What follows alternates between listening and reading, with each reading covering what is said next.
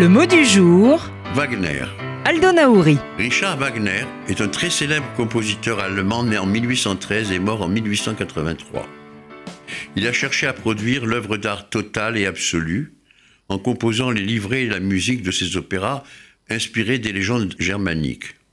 Le vaisseau fantôme, Lohengrin, la tétralogie, Parsifal. Richard Wagner était antisémite, ce qui lui valut les moqueries d'un compositeur contemporain juif non moins extraordinaire que lui, Jacques Offenbach. Ils se détestaient mutuellement. Hitler et tous les dignitaires nazis avaient une véritable passion pour lui et pour sa musique. L'exécution de ses œuvres a longtemps été interdite en Israël.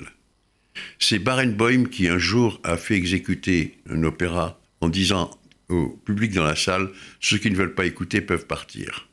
Son fils, Siegfried Wagner, a fondé le festival de Bayreuth, consacré à ses œuvres, et son petit-fils, Wieland, a longtemps dirigé et mis en scène ces mêmes œuvres.